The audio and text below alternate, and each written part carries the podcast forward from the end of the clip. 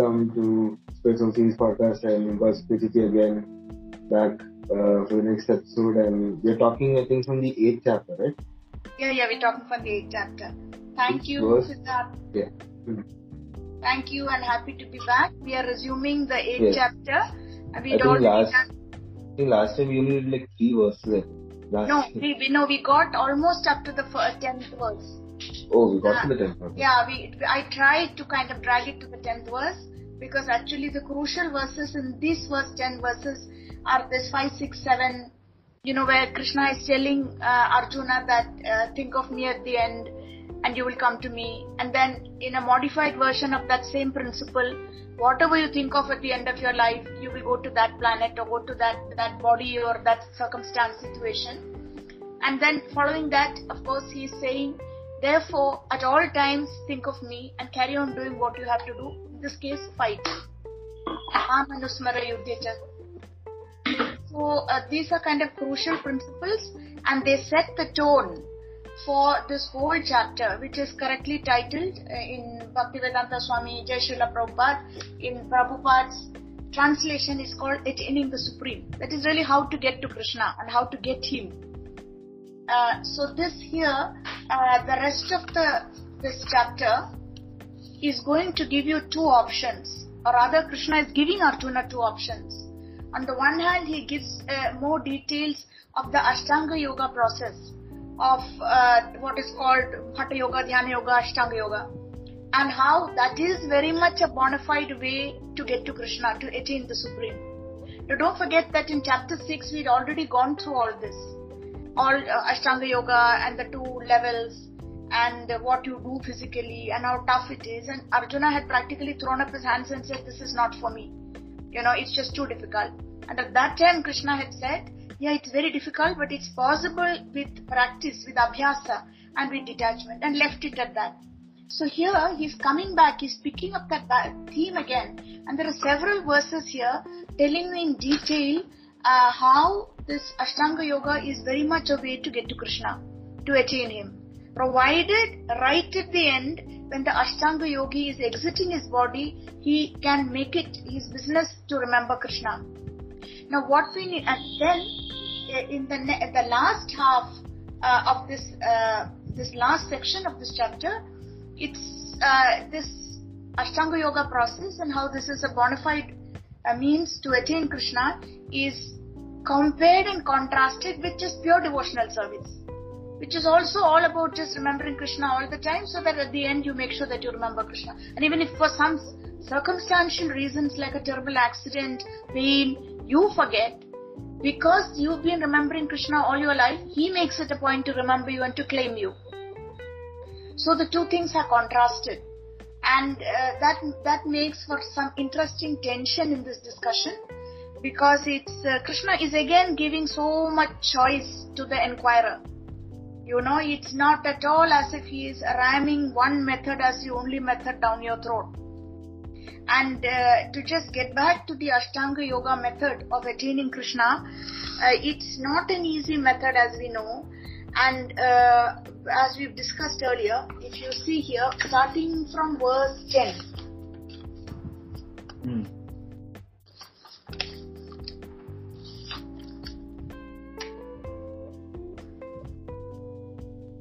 This one. yeah, that's right. You, would you like to read the translation?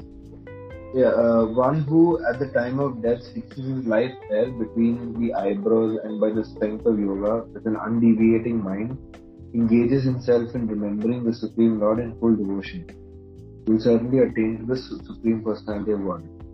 Okay, so physically, what the uh, Ashtanga Yogi is doing is he's got to move his life air or prana and bring it up to between the eyebrows and to rest it there. And as it goes without saying that that is not the natural position of the prana of the life air. In fact, Ashtanga Yoga involves what's called um, knowledge of the Shada chakras or the six chakras, the six six circles, wheels of energy that are there down our spine and, and though uh, the position of the six chakras does correlate with what uh, modern allopathic anatomical medicine will have names for. So the lowest chakra, which is from the where you somewhere the base of the spine, from where you start move, pushing the air up. That is, uh, it correlates with what where our adrenal glands are situated, and I think that's called the Muladhara chakra. And then it goes through another four chakras and comes right on top to what is called the Agnya chakra, where the pituitary glands are situated. That is, pituitary glands are somewhere here. I'm not entirely sure. Below the jaw or at the base of the neck. Not sure. And from there, you have to bring it right up between the eyebrows. So this movement of the chakras, it's a, uh, it's uh, uh, it, is quite an extraordinary feat for those who are able to do it. And once they get some meet with some success in this moving the energy up like that through the chakras, uh, it's what they really need to do is at the point when they get it between the eyebrows, then they have to make the prana or the life air use the force, that built up force, to get the soul to exit through the top of the head. Now, it, it, they are to, we are told that at that point they have to be remembering Krishna. So then the question arises: if they are also remembering Krishna, and the devo- devotional service also involves remembering Krishna, what's the difference? There is a big difference in the sense. By the way, are you recording? Yeah, yeah, it's recording. Yeah. Okay. Uh, uh, the the difference is that for the Ashtanga yogis, they use Krishna as it is an object they use to basically focus their mind. And they don't necessarily think of the beautiful and charming blue skinned form at all. They, they think of his qualities to be able to keep their mind focused. So we are told, the, given his qualities that they think of in a previous chapter, a previous verse. That is, if you see uh, in verse 9, you see verse 9, it's full of a lot of adjectives. One should uh, one should yeah, meditate yeah, upon the one should meditate upon the supreme person as the one who knows everything, as he who is the oldest, who is the controller, who is smaller than the smallest, who is the maintainer of everything, who is beyond all material conception, who is inconceivable, and who is always a person. He is luminous like the sun, and he is transcendental beyond this material nature. Okay, so you have a whole lot of adjectives in the Sanskrit of this verse. Uh, kavi, kavi normally we think of as a poet, but here it really means the oldest person, not in terms of a very old and uh, person looking uh, uh, run down or aged, but it means someone who knows everything there is to be known and who's like omniscient. Like an elderly person has seen someone who's lived beyond 100, has seen the country go through different phases. You know, he remembers pre-partition, after partition, and then so on, uh, the different governments. So like that, he's called the oldest or someone who knows everything, who's who is smaller than the smallest because he can enter even to the heart of an ant. He's there as a super soul but he's also the controller of everything. He's the maintainer. Dhataram, which means he's the maintainer. He's got this inconceivable Achintya Rupam, inconceivable form which is luminous and radiant like the sun, and though it is blue colored, the effulgence from his form is what is seen as the Brahmajyoti, which the impersonalists like to go and merge with. So you have here uh, many adjectives, and it is those qualities of the Lord that even the Ashtanga yogis who are not aiming to go to him, mind you, they are not necessarily aiming to go to him. This is the interesting distinction we must make. They use these qualities to focus their mind, and when they are ready to exit, and if everything goes well for them, then and which it exits from the top of their head, the, the soul, where do they go? Of course, the next question is, is where do they really go? They go to one of the higher planets where they can continue. They have developed by this time so much taste and they enjoy it so much, this business of this type of meditation, that they like to go to a planet like Maharloka, where the situation is so peaceful and it's so pristine and sattvic, where people like Bhrigu Maharaj are already sitting there deep in meditation for thousands of years. And, uh, or they go to Janaloka, where apparently the four Kumaras are there, or they go to Tapaloka, uh, where the Viraja sages. Different options are there for them. They might end up going to Vaikunta because Vaikunta, that is, if at some stage uh, in their meditation on the qualities and attributes of the Lord, the devotional um, element creeps in and tips the balance. They can go as far as Vaikunta. Now, what does Vaikunta literally mean? It means a place which is devoid of sorrow. Kunta means sorrow and problems and headaches. Vai means without. So remember that the Ashtanga Yogi is basically searching for that kind of peace. It's an impersonal peace, fantastic circumstances and nature around him which he's not even looking at because he's got his eyes closed. He can carry on doing his meditation. It's like somebody gets into a subject and studies and they've really got the hang of the whole thing. Let's say, whatever subject it is, they do research. They've already got a well-paid job.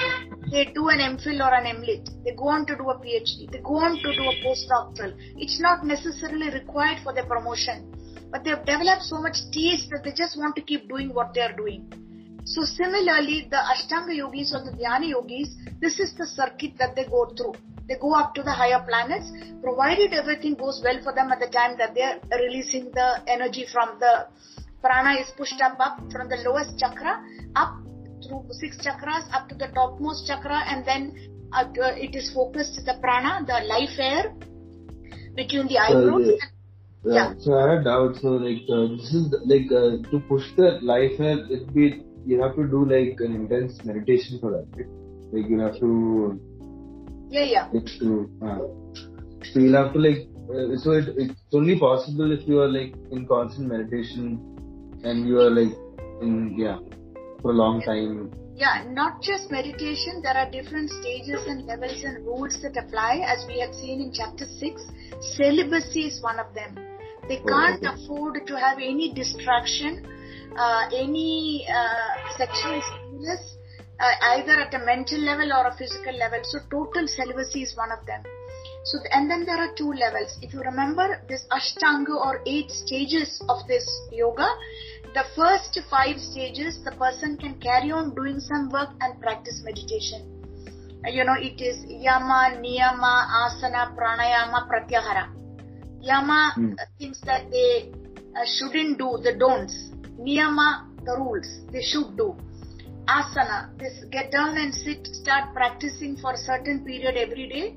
Uh, in a sitting posture on a deer skin or a tiger skin because it keeps off reptiles, uh, in a seat that is not too high, not too low, in a secluded part, in a pristine environment, uh, preferably in the uh, in a forest, and where uh, focusing their gaze at the tip of their nose, half closed, half open eyes, and so on. So, which means that they've really also brought down their eating requirements, the dietary requirements to minimum, little bit like what Dhruva Maharaj was able to accomplish in a fantastic, really young age, at a young age, in a short period of time. So, there is this asana or pranayama. Uh, uh, no, they do this yama, niyama, asana. This is what I said, the sitting posture then there is pranayama, they practice certain breathing exercises. Then there is pratyahara, where they are uh, withdrawing their senses from the sense objects to get total control. have and, you have you yeah. have you tried that? Like have you never. done that? No, not tried that. Okay. No, no, no, never. It's not. It requires. It's very difficult. Very difficult. But if you go to the Himalayas, you are going to find people who are into this you're very much going to find that some of them will break their meditation and come down for the Kumbh Mela, one of these big melas. And there you will mm. see someone who's made a vow to, uh, to focus his attention and not get um, distracted by the normal needs of the body. Uh, I have heard of one sage who came down who's been keeping his arm up in a particular position ah, for yeah, years now. You heard of it? skin has grown from and he now he can't bend that hand at all. Now, you, in itself, it makes no sense. When we've been to, given two hands to take and use things, what's the sense of it? There's someone else, like say people who don't cut their nails at all. These are the typical the yogis that they just allow nature to take over and they're so deep in their dhyana or their meditation that they uh, um, just carry on for years. So after having gone through all these, this first uh, five levels. In level one, the first five stages we just talked about, yama, niyama, asana, pranayama, pratyahara, uh, by which time uh, they are ready to go deeper. So that means they withdraw from normal life under a guru with lot of uh, education about the process and the risks involved. I doubt it's on at all now, but I can't say this is India and all kinds of things still happen in India that we are not, we don't get to know of. They go to the next three levels, which is uh, uh, dharana, dhyana, and then samadhi. That's just deeper and deeper meditation. And in samadhi, it's like when they give up their life air or. So uh, we have examples from scriptures but more than that, in real life, you, we are not going to hear of any of these people even if they've accomplished it. Mostly because the circumstances and times are so unfavorable for it. You hear in, in scripture of uh, the blind king Dhritarashtra and his wife eventually going to the forest after the death of all his sons, after the Mahabharata, as advised by Vidura. And then going there and doing such intense meditation that when his uh, soul leaves through the top, he is uh, there is a forest fire because of the intense energy that is built up. And then in that forest fire his wife also kind of dies or gives up her body. So you have those scriptural examples but otherwise i don't know. And uh, one pitfall in this um, on this process is that as a byproduct like you have side effects when you take medicines. You know you people nowadays we are told to just watch out and read the side effects.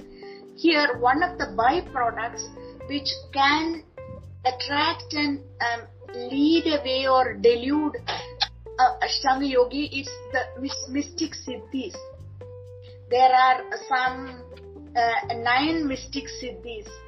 Uh, they are like, they just because through this extreme austerity of following the rules, they are able to plug into new, uh, new circles of energy that are not available for us. You know, it's like, uh, say you open a computer, you go to your office and you open a computer.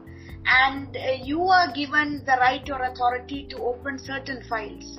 But someone else comes in who's more qualified he has the right maybe i think i don't know what is called it's called a meta user or something. He can open all the files. He can access he's been given the password code whatever. He can reset passwords. He can move things around. So like that the ashtanga yogis are able to plug into areas of uh, uh, circles of energy that are actually around us. You know, people talk of an aura, that you have a certain aura, positive aura or positive vibes. They're able to plug into all this. And as a result of plugging in, they develop certain powers, like they can uh, travel with great speed and uh, get from one end of a country to another country in a matter of minutes they can. Srila Prabhupada himself said there were yogis in his father's time who would be seen um, bathing because that, that was their wish. Bathing uh, in Puri in the ocean. Then on the same day as they were, they, as someone would, you know, exchange information later, they would also be seen in the Godavari in South India, or they would be seen at the other end, wherever, whichever end, on the eastern side in the Bay of Bengal or up there in the Himalayas in the Ganges. So this ability to be in different places very quickly or at the same time, the ability to become very small, to become very heavy, to be able to reach out and get what they want, to make things happen. These are real abilities that they develop because they're able to plug into energy zones and uh, which are around us but which are largely untapped because we don't know how to access them. But that in itself is a big danger for the Ashtanga Yogi. It's a danger because he's who can get deluded. There's a sense of such great power. Who wants Krishna after that? Who wants even to go to Maharloka? This is just so wonderful the way it is you can you can like a transcendental spaceman you can fly around and be where you like and taste the pleasure of bathing in Godavari and the that's, next in the Ganges. Yeah. That's the danger of like you know people who get powerful like people like Duryodhan or Ravan or people like that who are in that position they have so much power that they forget like like where they're getting the power like where that power actually is from or like you know where that like what is the source? They become so powerful they forget. They think that they're the lords of all the universe. Like, you're meaning even now, like uh, uh, you're talking even, of mundane material sense, the people who become very powerful. Is that what you're meaning?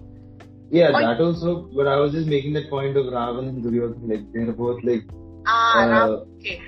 Like they're both Ravan. like even like the Ravan, Duryodhan, Hiranyakashipu, Hiranyakashyap, and then uh, you know a lot, so many characters are there, like, you know, like, right. Uh, Kamsa, Kamsa also, this, like, all these people, all of them, all the characters in this itself are like they believe that you know even while Krishna or Vishnu or incarnations of them are still there, they're completely like even then also they're kind of okay I don't believe in this that kind of mentality. Right, right, right. Yeah. That's true. They're not able to see the yeah. isn't it? That's what you're saying. Yeah, but yeah. Also in today's world, also there are people who act like that, but now there are so many Duryodhans and Kamsas and Ram. right. Uh, Sukhi I'll just get this to my charger now. I'll just yeah, sure, charge sure. it. Sure, just give me like one minute. Yeah, sure.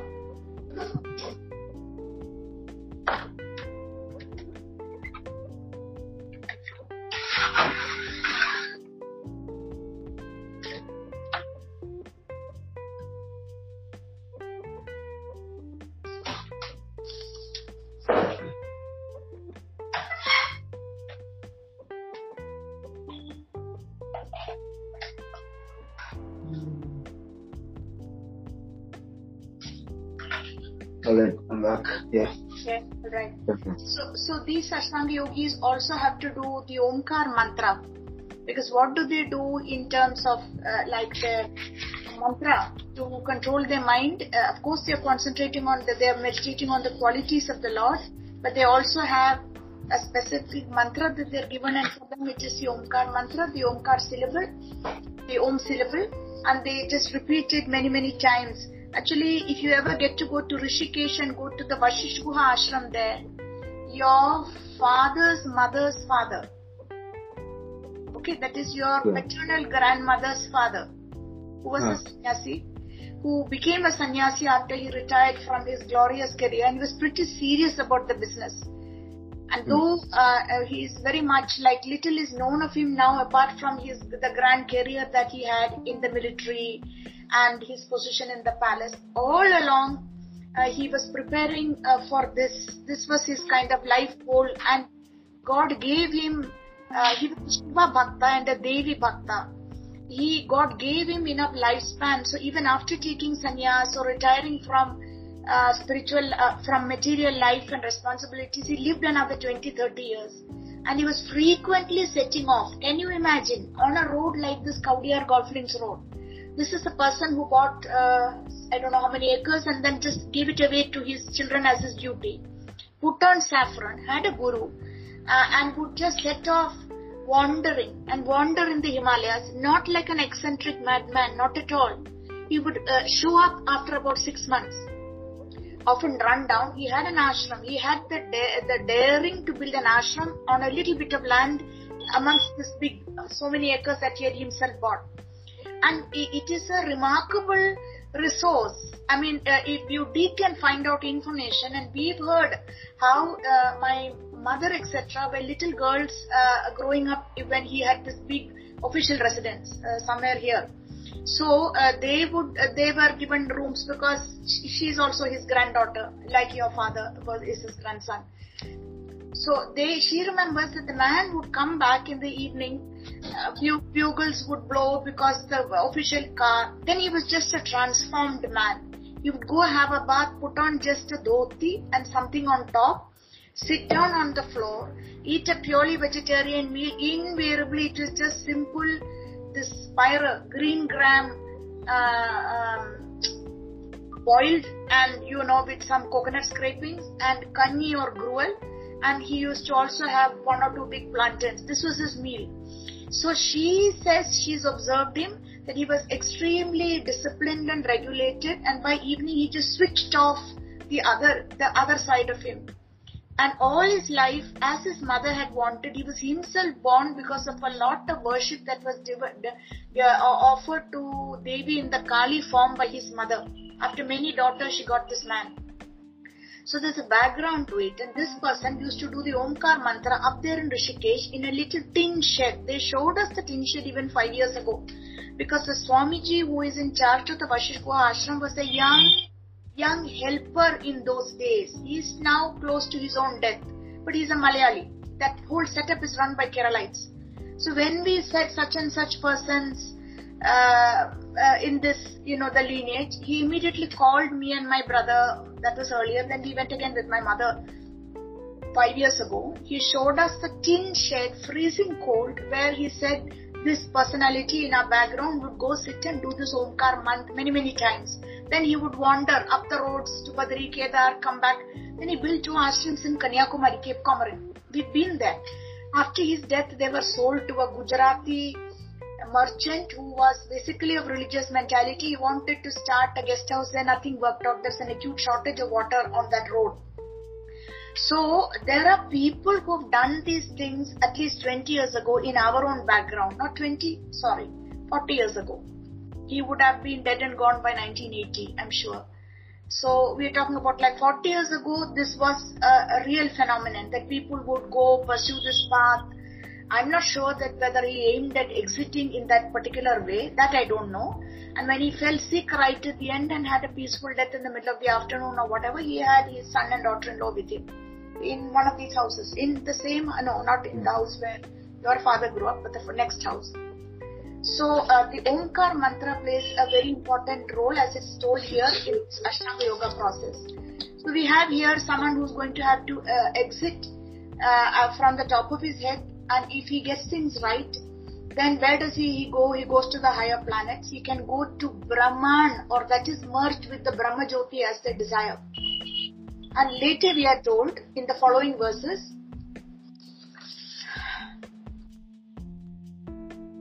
Okay, before we are told that, but that's the great pitfall is the mystic siddhis. There are some 8, 9 mystic siddhis and they're a very great temptation for these people because once they taste the power and the pleasure that come from the mystic siddhis, then it's as if uh, they forget their goal.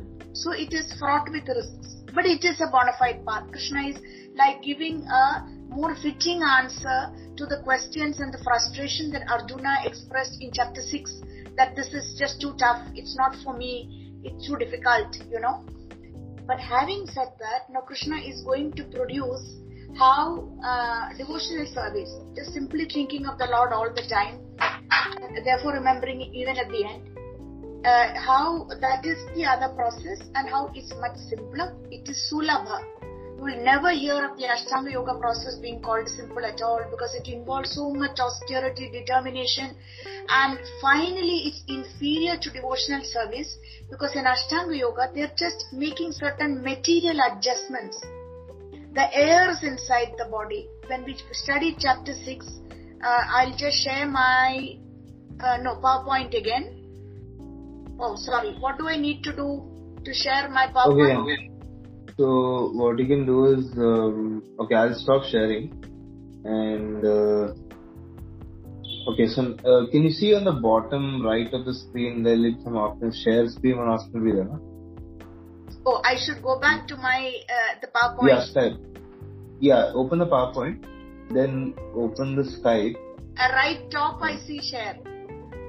Yeah. Okay, right top is there. Okay, then just click that.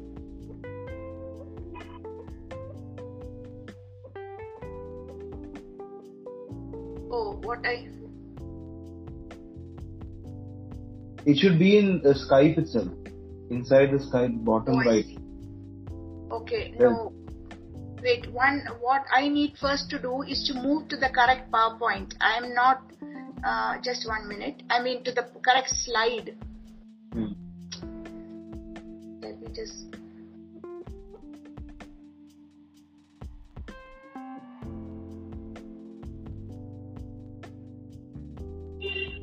How do I make this?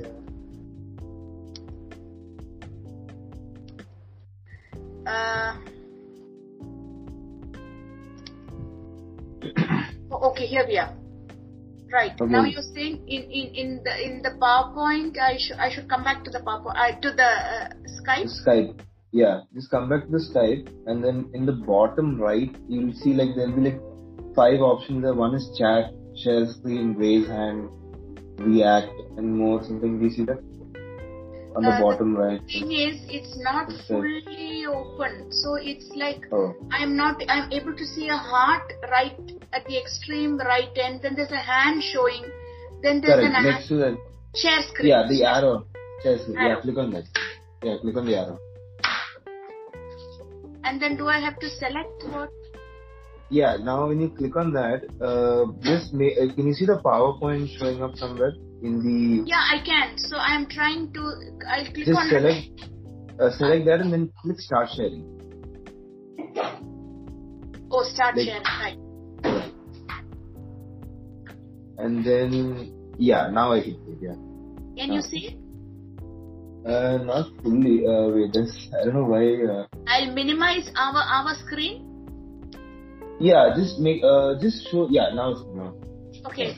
So just look at uh, however extraordinary what they do seems. Like they are trying to adjust uh, these five major airs and then there are five minor airs within the body. It's not an easy thing to do. But the fact Hmm. remains at the end of the day, the Ashtanga Yoga is considered very difficult and also inferior to the other method of attaining the supreme, which is devotional service, because the fi- uh, here it is finally a material adjustment that they are doing with Hmm. uh, material parts of their body. It is the airs are finally part of the material body. So you have here these different five major airs. Uh, as you can see, the prana or the life air controls speech and breathing. Apana, it goes downwards. Samana, uh, it kind of maintains a balance and helps digestion. Udana at the throat. You can read here. Can you read? Yeah, yeah. Yeah. Yeah. So, so Vyanas throughout the whole body controls movement in general.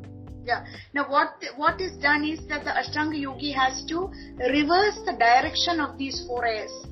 That is how he negates and kind of neutralizes the effect and brings his int- internal body completely under control.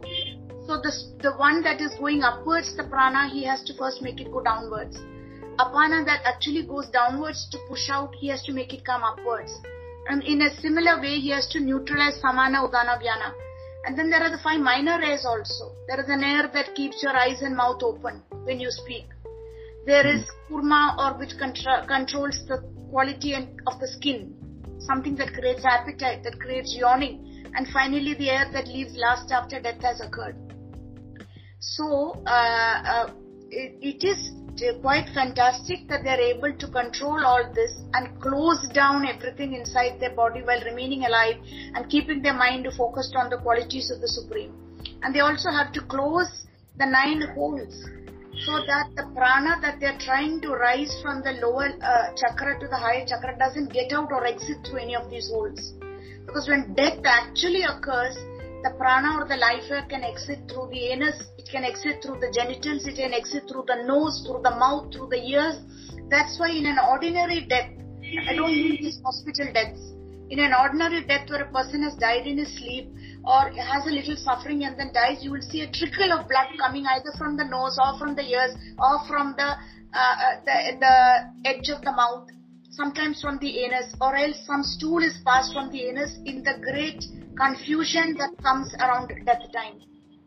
So there is danger while they are uh, in a very calculated way moving the uh, the life air up from the lowest chakra up up to the there are six chakras. They move it right up and bring the prana or life air to stick somewhere between the eyebrows before they get it out from the top of the head. There is danger that the prana out of the sheer uh, force that it has, after all it's the life air, that it, it can exit through one of the other holes. So they also learn how through their yogic powers to close down the other holes. If you think about it, it's all kind of very fantastic and tremendous uh, what willpower and determination and, and uh, patience is required to come to this. And Hmm. God forbid if that life air does not go out through the top but goes out through some other one of the other holes, then they don't achieve their end. They don't go to one of the higher planets. Forget about going to Brahman and going to Brahmajyoti. So it's high risk. High risk depending only on their uh, efforts. Finally, everything is being on a, done on a material level because they are uh, adjusting and redirecting material elements inside their material body.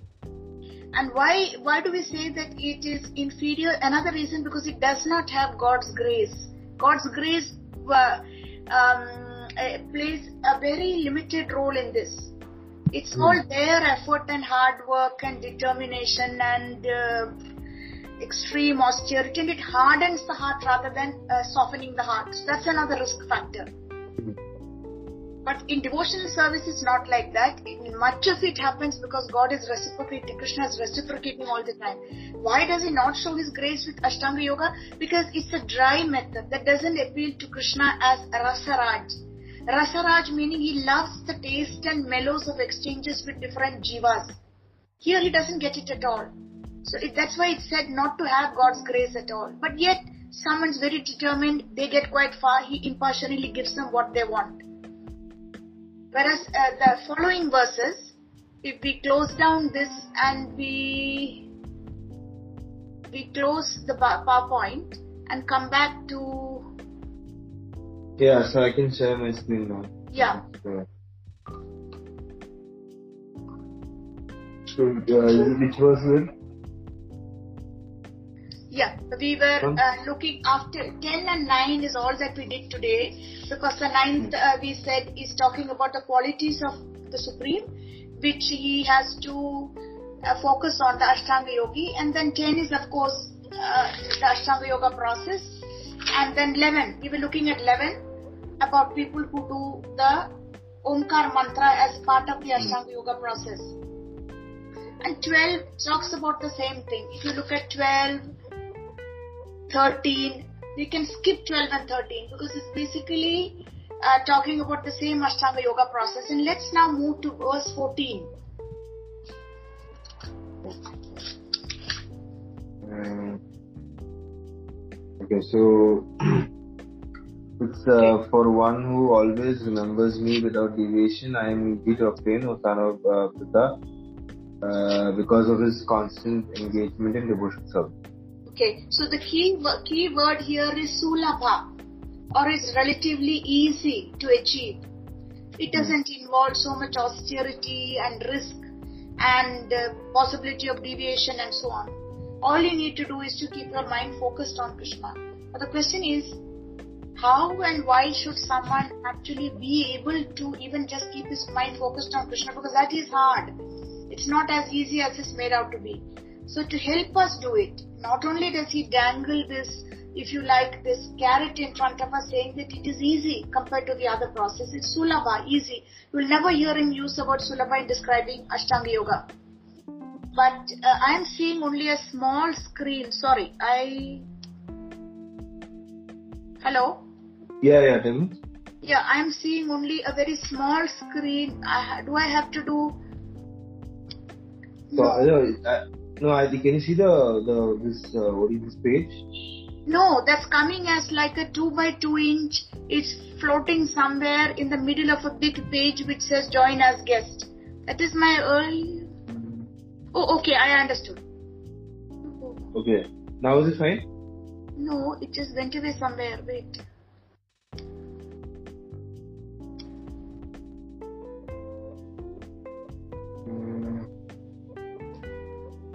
Okay, now, um, yeah, yeah, yeah, now it's okay. Yeah, now it's fine. Alright. So, what Krishna is going to do now, to, uh, he's put these two options in front of the reader or hearer and Arjuna. And, uh, Ashtanga Yoga, he's gone through several verses to explain how it's done and how that is also a way to attain the Supreme. And then in just one one verse, he's telling us the devotional service, just remembering Krishna, remembering him all the time, will also get the seeker uh, to the practitioner to him. Now, uh, uh, next few verses is going to tell us uh, to tempt us to take the easier path by telling us by again uh, contrasting the results of each process. In the first process, uh, the Ashtanga Yoga process, should one get things right, the maximum you can go to is the Brahmajyoti or the Brahman effulgence. It's a type of liberation and then you come back. Of course, mm. or else you go to Maharloka, Janaloka, Tapaloka, these other higher planets where you carry on. But that's all still within the 14 planetary systems and it means that there is rebirth. After mm. having run through all your pious credit, and doing your stuff, you come back to this earth. Even if you've gone and merged, the Ashtanga Yogi gets his heart's desire and goes and merges in, uh, the, goes to Brahman. In the Brahma Jyoti itself, it gets very lonely there, and after a while, uh, they some new desires take place in the heart, and they come back to this world, to this earth, uh, if nothing else, for some kind of company and friendship. Prabhupada says that it's very lonely out there in the Brahmajyoti.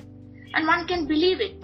It sounds very grand and fantastic for a person who is in a single minded way wanting to get to something.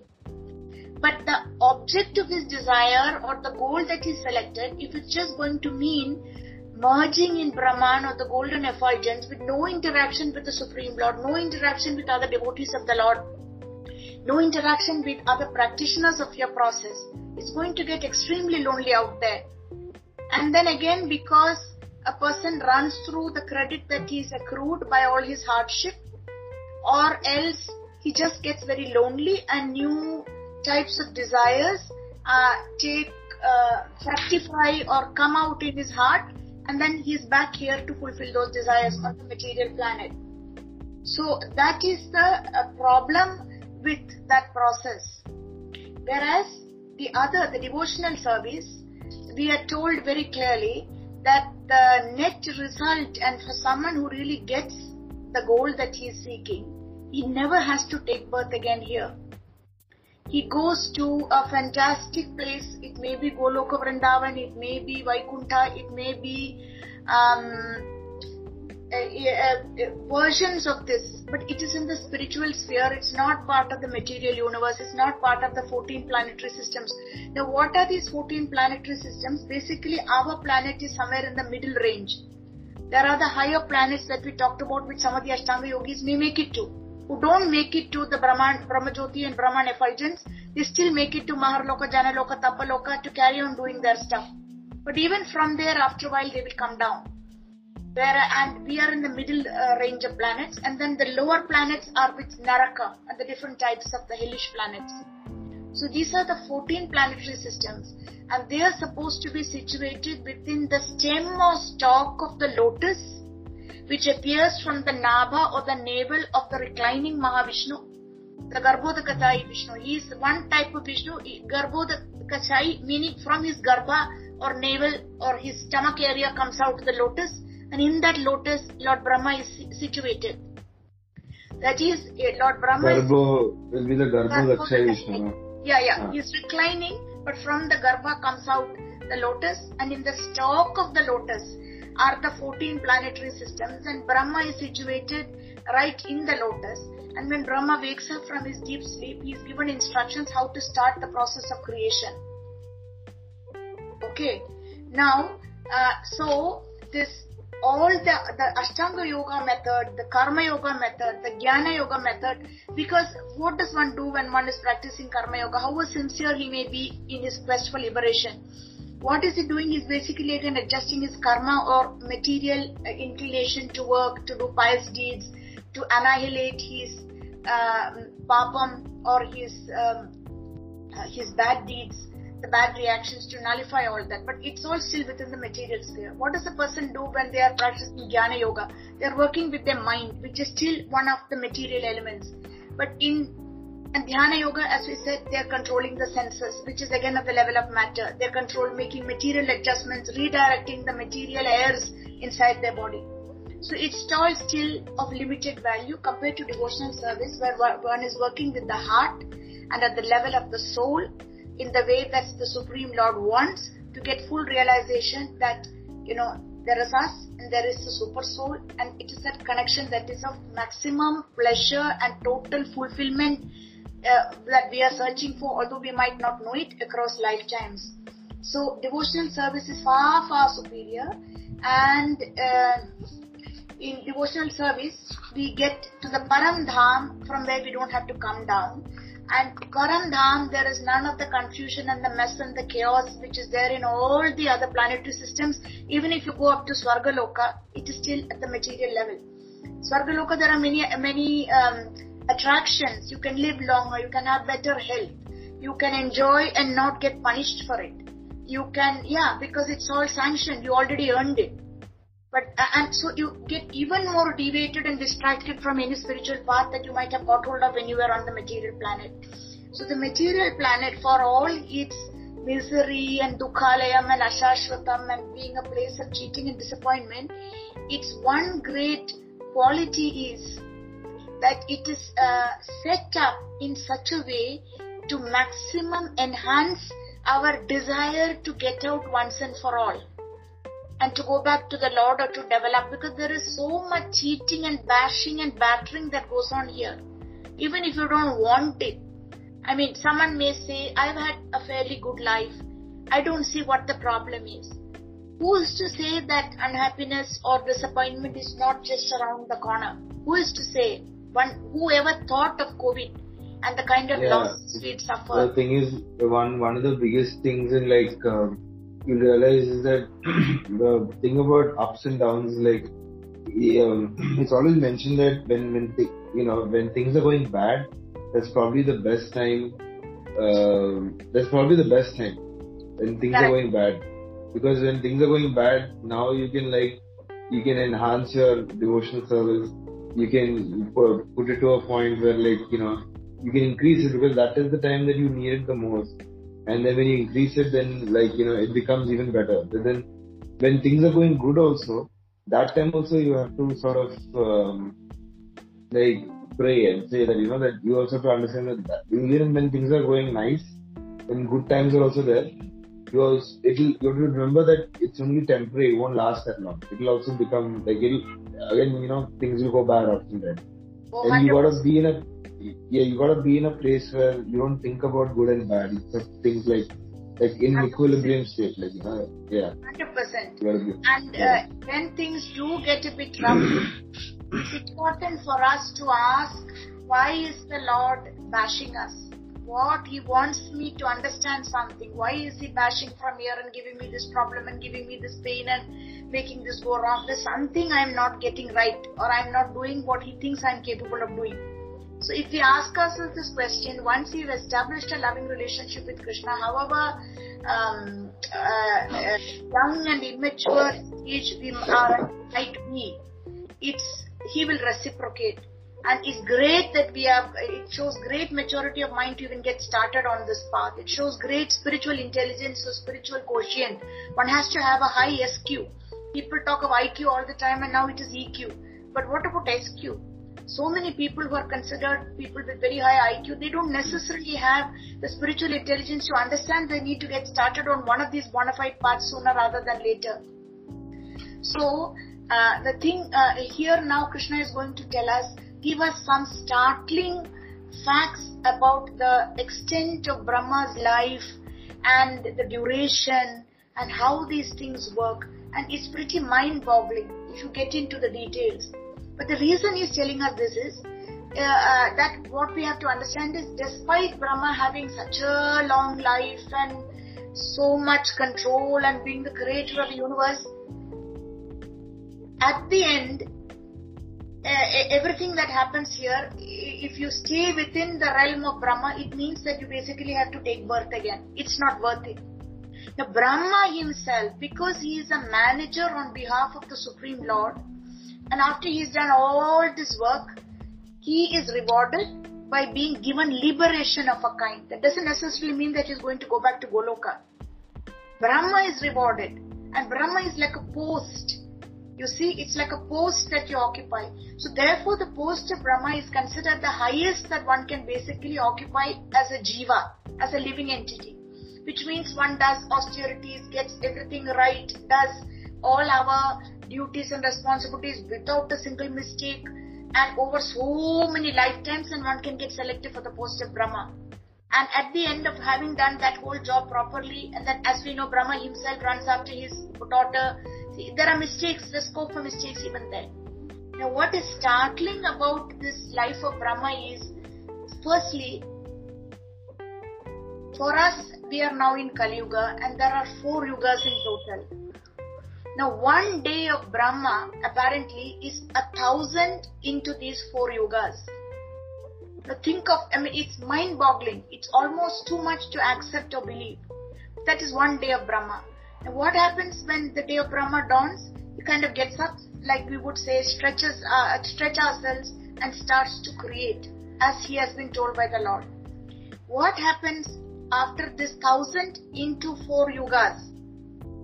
into a cycle of uh, full cycle of the four yugas multiplied by thousand is the duration of Brahma's day.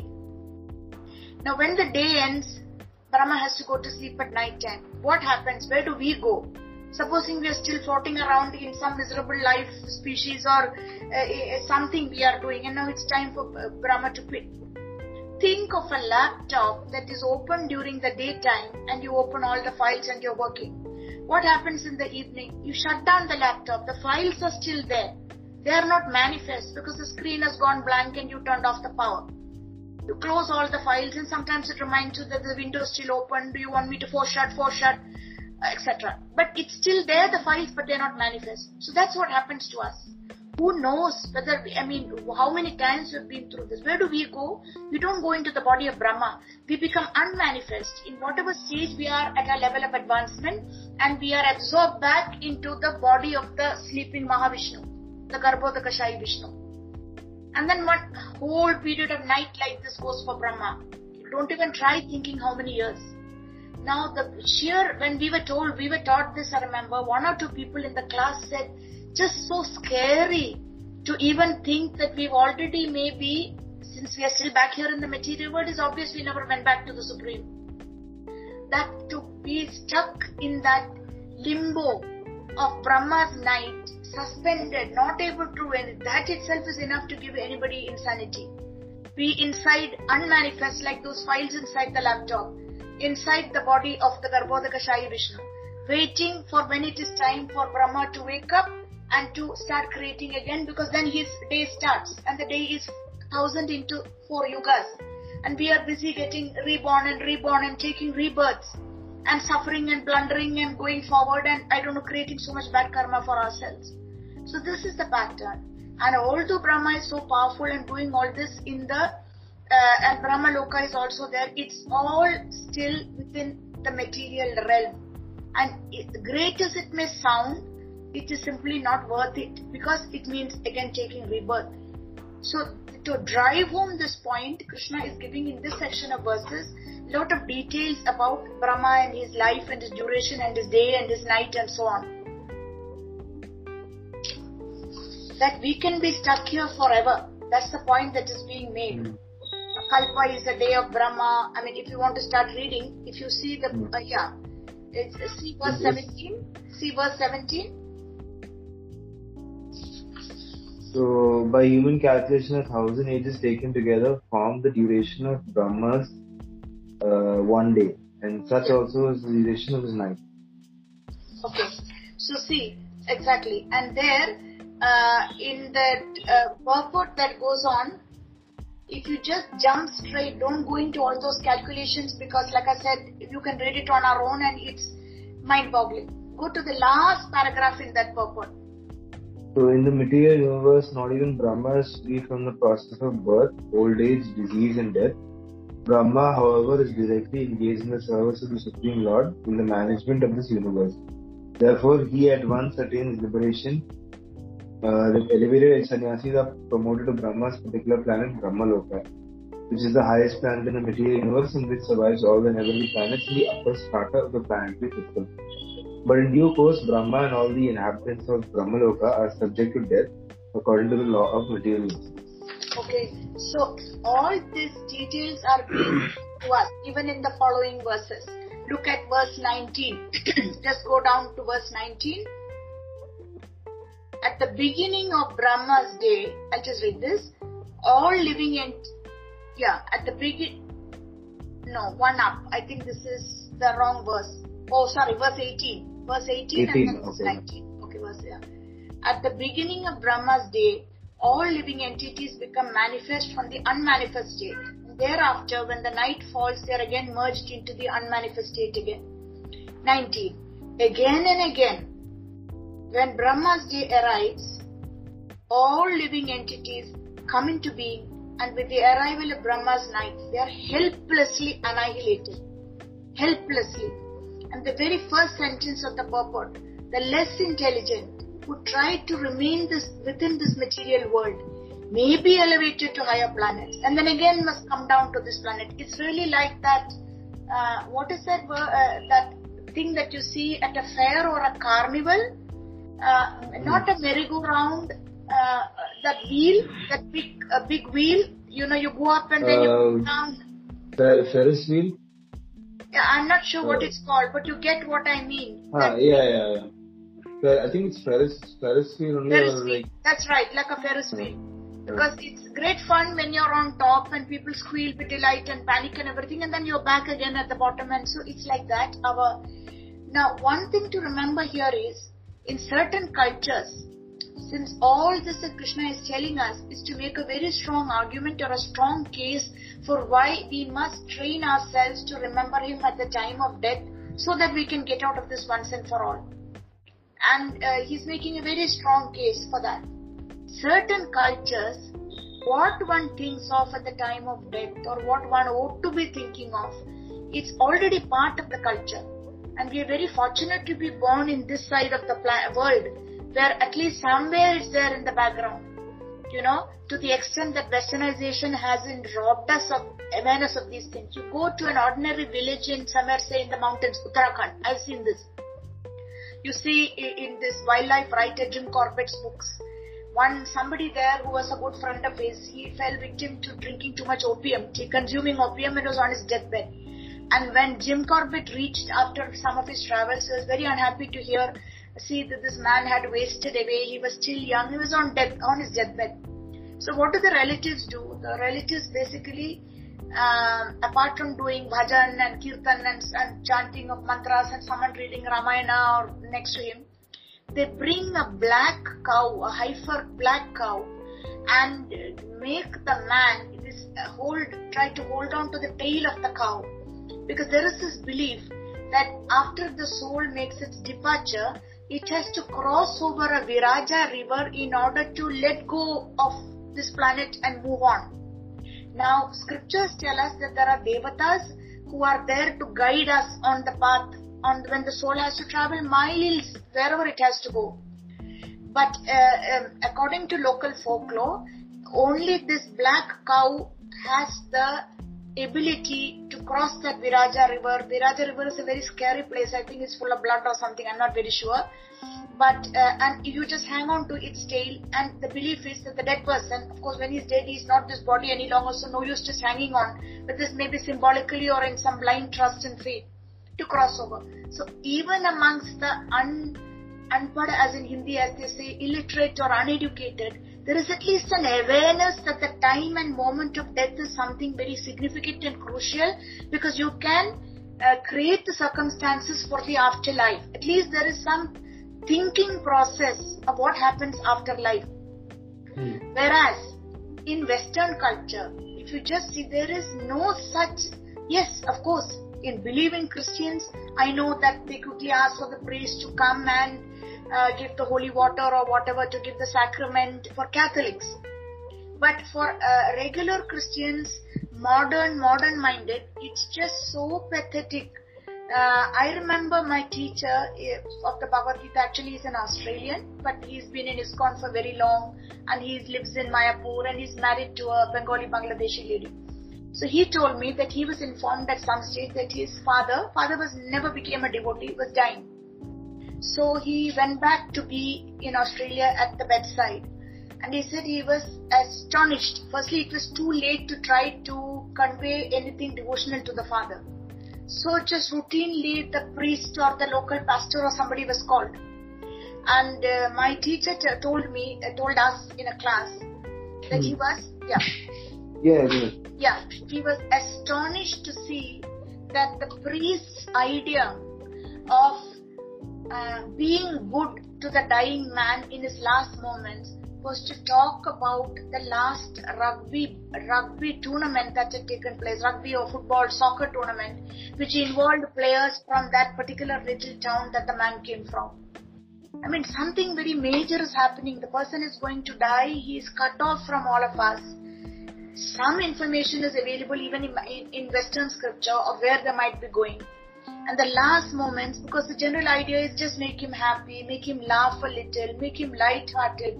So they talk about rugby and the rugby tournament. So this is the other extreme, but there is no awareness at all this is a very significant moment and one has to really take matters into one's hand in whatever way one may be dying or others should be there to support.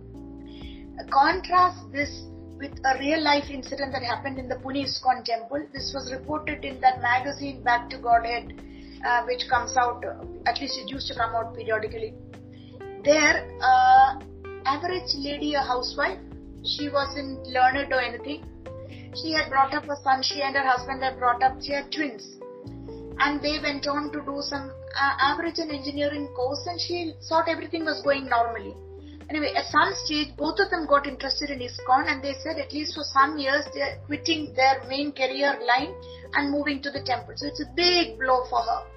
She had struggled to give them a good education, she and her husband, and they said, What will happen when we grow old and etc. There will be no grandchildren and no daughter in law.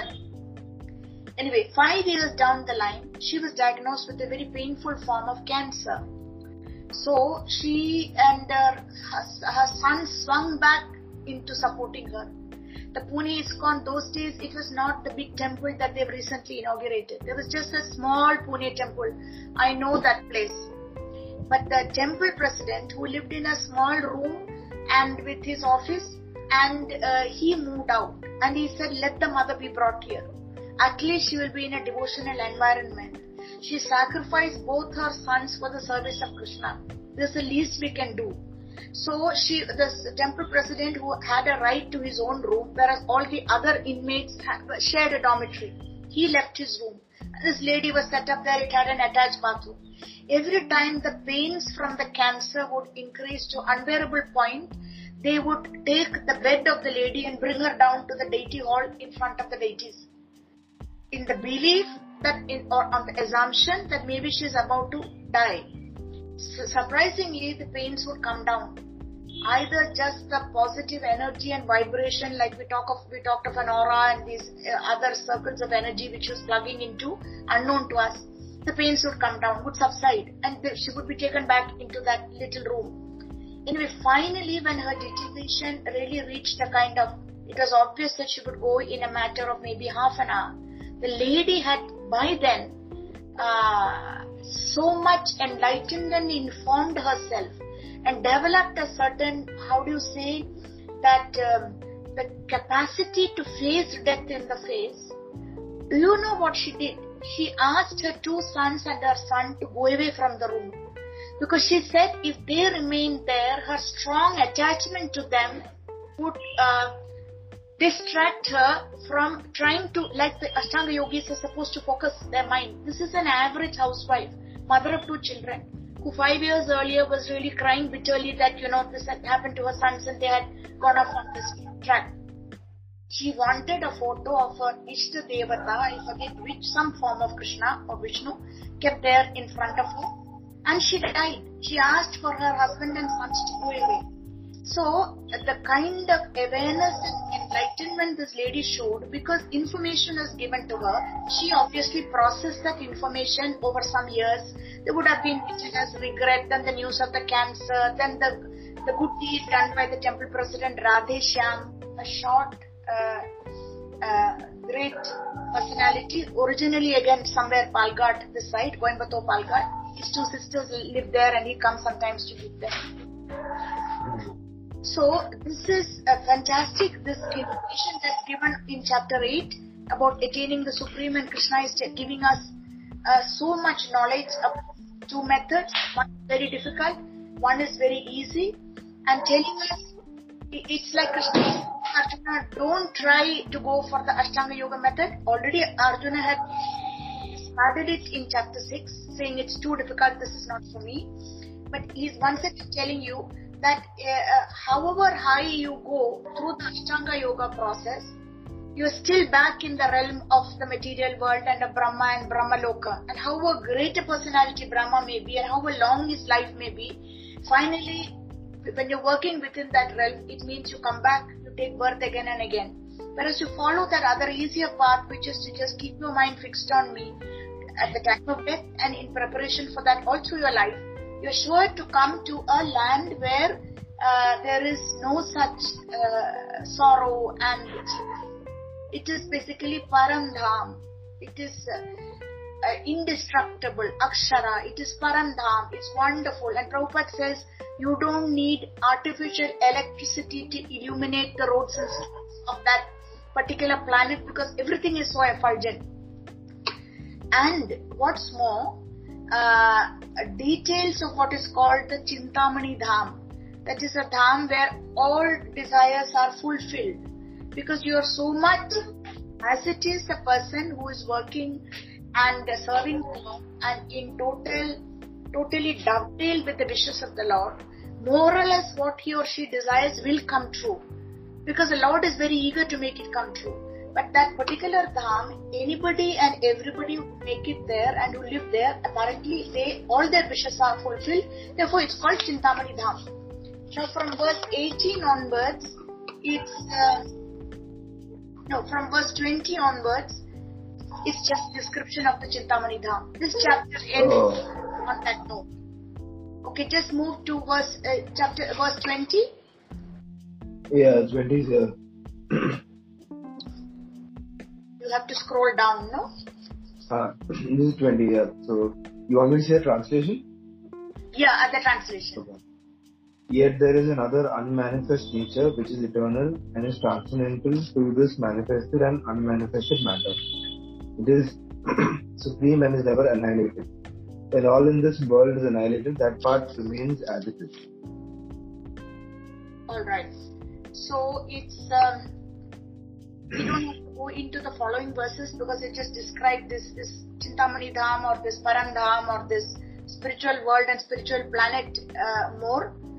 Just some side information that's actually crucial since you're reading the Chaitanya Charitamrita now. Lord Chaitanya on his South Indian tour came to a temple of Adikeshava here, which is now hmm. Tamil Nadu, Kerala mm. border called in Tiruvattar. Did he ever come to Kerala? Oh yes, he came to the Padmanabha Swami temple. It's given in the annals. It's given oh. in the, uh, you know, what is called the... Uh, Which part of it is mentioned? Loka Itihasa, Loka Purana. Just see the South Indian tour, otherwise I will specifically find references and send it back to you because I couldn't find. I mean, when they were describing the South Indian tour, I was waiting. here. I know it's mentioned somewhere that he had gone to Udupi or something like that.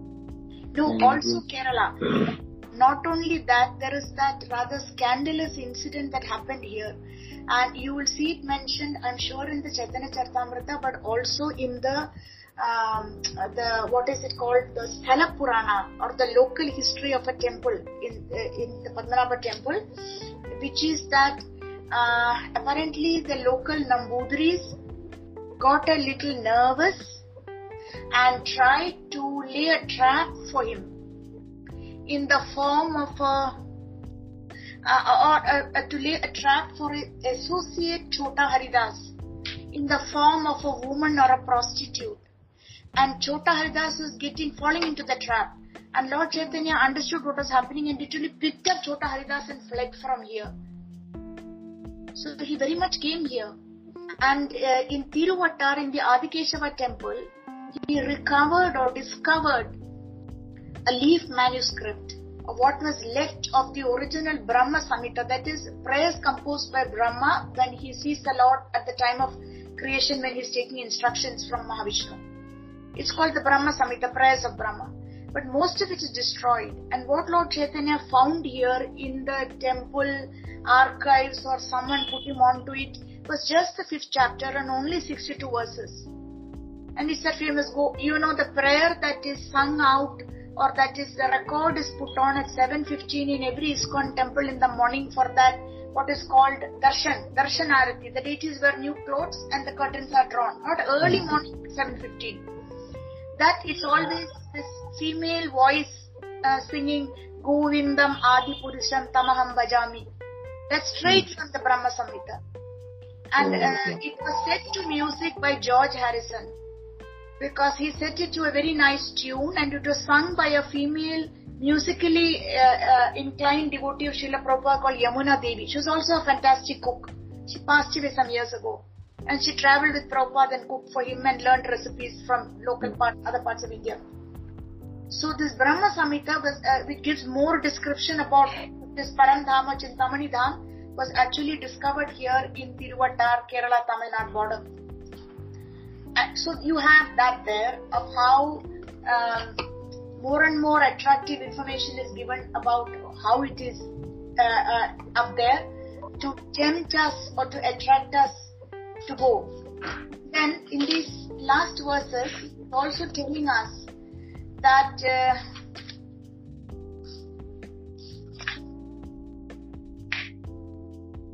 going back here, just look up verse 20, verse 23, please. 23 and 24. 23 and 24 and 25. So this is 23. So Yeah. it says, "O best of the Bharata, I shall now explain to you the different times at which, passing away from this world, the yogi does or does not come back." Okay, so he's hmm. going to give some more information. Why it's not worth trying that Ashtanga Yogi method because a little error and you can end up in the wrong destination. Look at 24. Yeah, those who know 24. 24 yeah. those who know the supreme Brahman attain that supreme by passing away from the world during the influence of the fiery god in the light at an auspicious moment of day, during the fortnight of the waxing moon, or during the six months when the sun travels in the north. So for uh, a yogi, apart from a bhakta, the so many other things uh, are going to determine his destination. It has to be during the daylight hours, not at night, the departure or the exit from the body. It has to be during Uttarayan, that is when the sun is moving in the northern direction. That starts in January and goes on for six months. That Makar Sankranti is the start of it. It has to be during the bright fortnight of the month. That is when the sun, is, the moon is increasing, waxing moon, not when it is decreasing and waning moon. So if all these factors are in place, then he gets a good destination. But if that's not the case, if they can't, if the yogi can't time his exit so perfectly, the next uh, verse 25 tells you the mystic who passes away from this world during the smoke, the night. This is just uh, esoteric language to explain darkness. During the fortnight of the waning moon, that is a dark part of the month when the moon fi- it finally ends in Amavasya. Or the six months when the sun goes to the south, which is not considered auspicious after June. Where do where does that kind of yogi go? He certainly doesn't go to Maharloka and Janaloka and doesn't go to Brahmajyoti, doesn't get liberation. Where does he go? He reaches the moon planet. And after enjoying on the moon planet or Chandraloka, he comes back again after so many years. Because you have a long, lifelong uh, lifespan when you're on the moon planet. It says here in the third canto Srimad Bhagavatam, Kapila Muni mentions that those who are expert in fruitive activities and sacrificial methods on earth attain to the moon at death. So this is not necessarily the Ashtanga Yogi. This can even be a Karma Yogi, Jnana Yogi, etc. These elevated souls live on the moon for about 10,000 years, enjoy life because Soma Ras is available there. They eventually return to the earth. And 26 is just summing up According to the Vedic opinion, there are two ways of passing from this world. One is in light, other is in darkness. When one passes in light, one does not come back. But when one passes in darkness, he returns. And even those when one passes in light, he does not come back. It depends where he's gone. If he's only gone to the uh, up, up within the 14 planetary systems, then invariably he's again going to take birth again. But the devotee, next verse, although the devotees know these two parts to Arjuna, they are never bewildered. Therefore, we always fixed in devotion. They're not bewildered because they just left it up to Krishna to decide. And one has to really see some of these elderly uh, devotees I've seen in ISKCON when they're diagnosed with something. I'll send you a link. It makes for a very interesting hearing. There's a great Kirtanya Kadamba Kanana Swami. He was one of my teachers 20 years ago. He's now 70 plus, 75 maybe. He's, uh, he was diagnosed with cancer six years ago.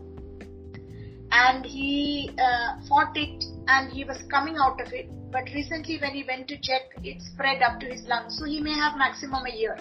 And you know this Nam Ras guy?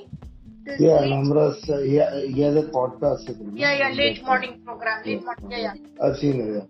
So Nam Ras is interviewing Kadamba Kanana Swami. Kadambakana Swami had a Uh, he was married for some years and he joined in Amsterdam. He was in charge of the Vrindavan temple.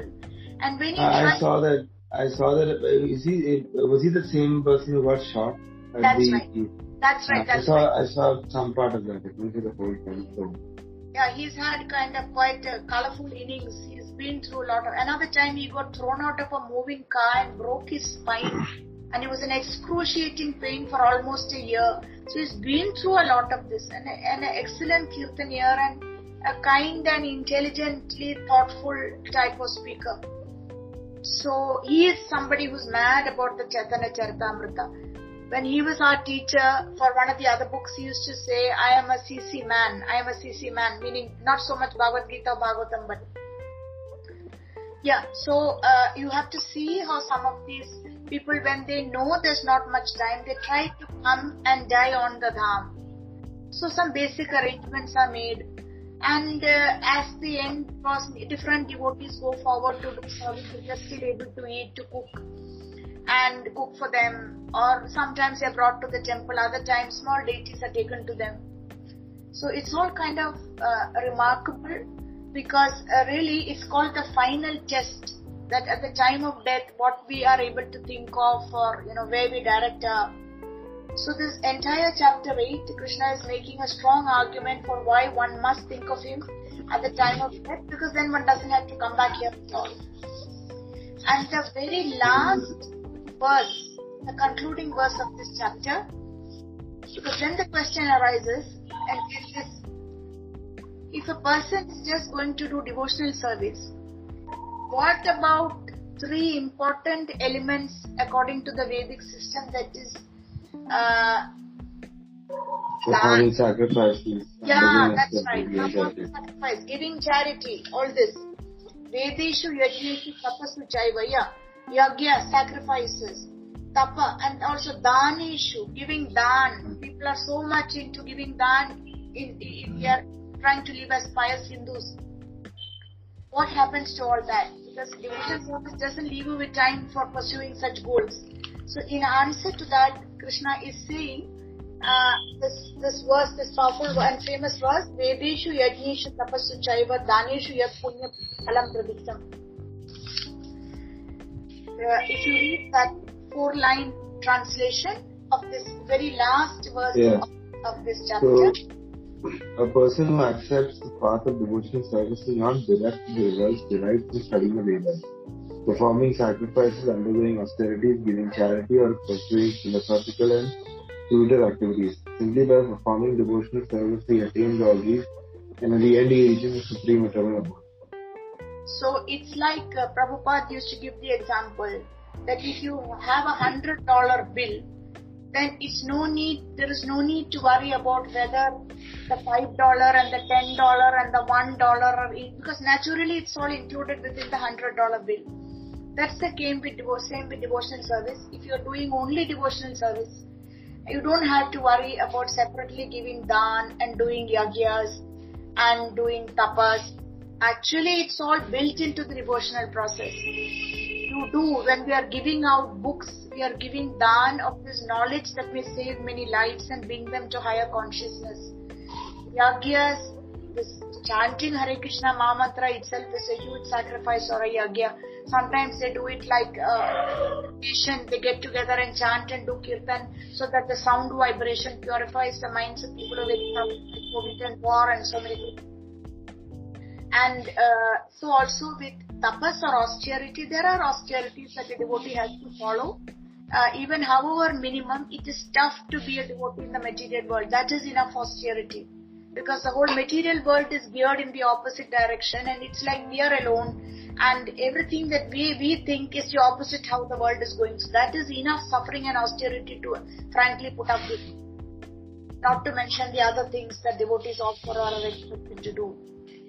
So this is like a definitive and conclusive uh, um, statement from uh, Krishna saying that uh, automatically devotional service basically covers all these other things.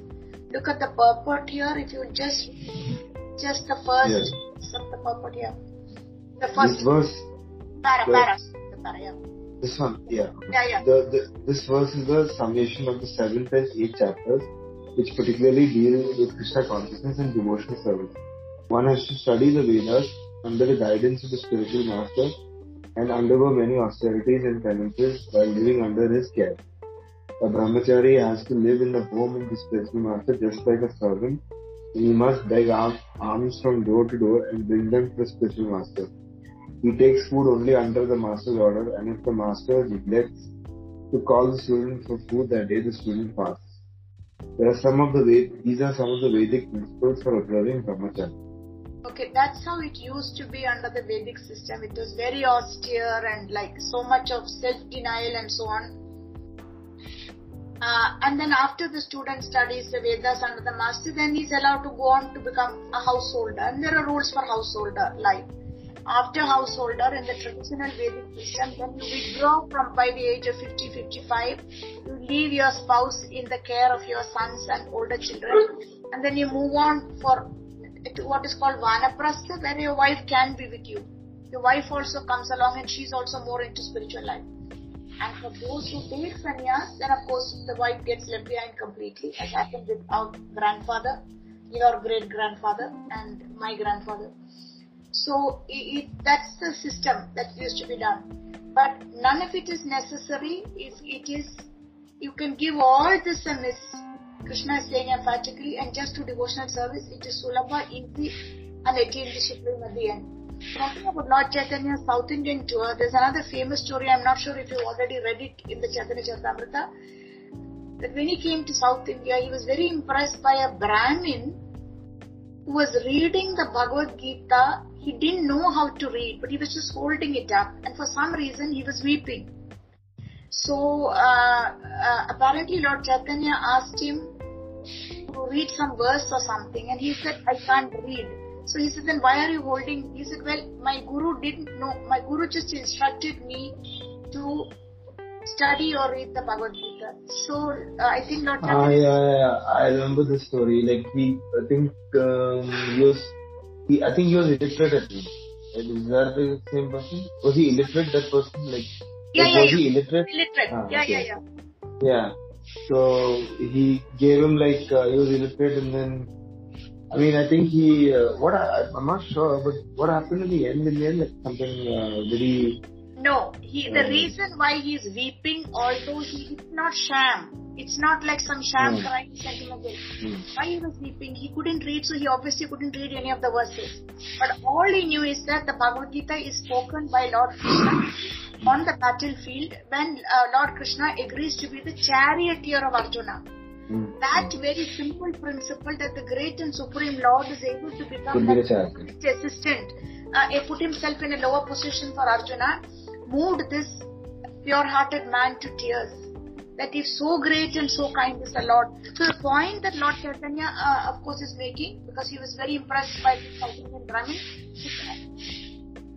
scholarship or a genuine spiritual learning and scholarship would make one very appreciative of the Lord. Because you hear, see how great He is, how kind, how merciful, how so on, that it should show us that we count for very little but invariably what happens is superficial reading and studies of the scriptures makes people very proud and puffed up and envious and jealous of others who are getting more acclaim or getting more fame and so on. So, uh, Lord Chaitanya is uh, mentioned, so his historian mentions this episode to again instruct us that real learning and real appreciation of the Supreme Lord uh, and His greatness should make us realize how small we are and how great remarkable the Lord is. Mm. Okay, so we can end this chapter on this note uh, because this is basically chapter 8 and uh, next class we can start chapter 9 which is like this yeah. is probably like my uh, favorite this is like my favorite chapter chapter, chapter 9. 9 Yes, you've been saying for some time. That's true. Yeah. I don't know why, but like I like this chapter. I don't know about the reason. Ah, okay. I think when you start discussing and start studying, you can tell me what parts you particularly like, or you know. Yeah. I think there is a verse that you like. Yeah, that was, uh, where is that? Uh, 20. Yoga 22 is Yogakshema Mahamyam. Ah, yeah, this one, this one. Yeah, Ananya. Yes, Yeah, Ananyaschintayantoma yejana paryupasate yesham nitya bhutanam yogakshemam bhavam. Yeah, yeah, okay. And there are others where he talks in forgiveness.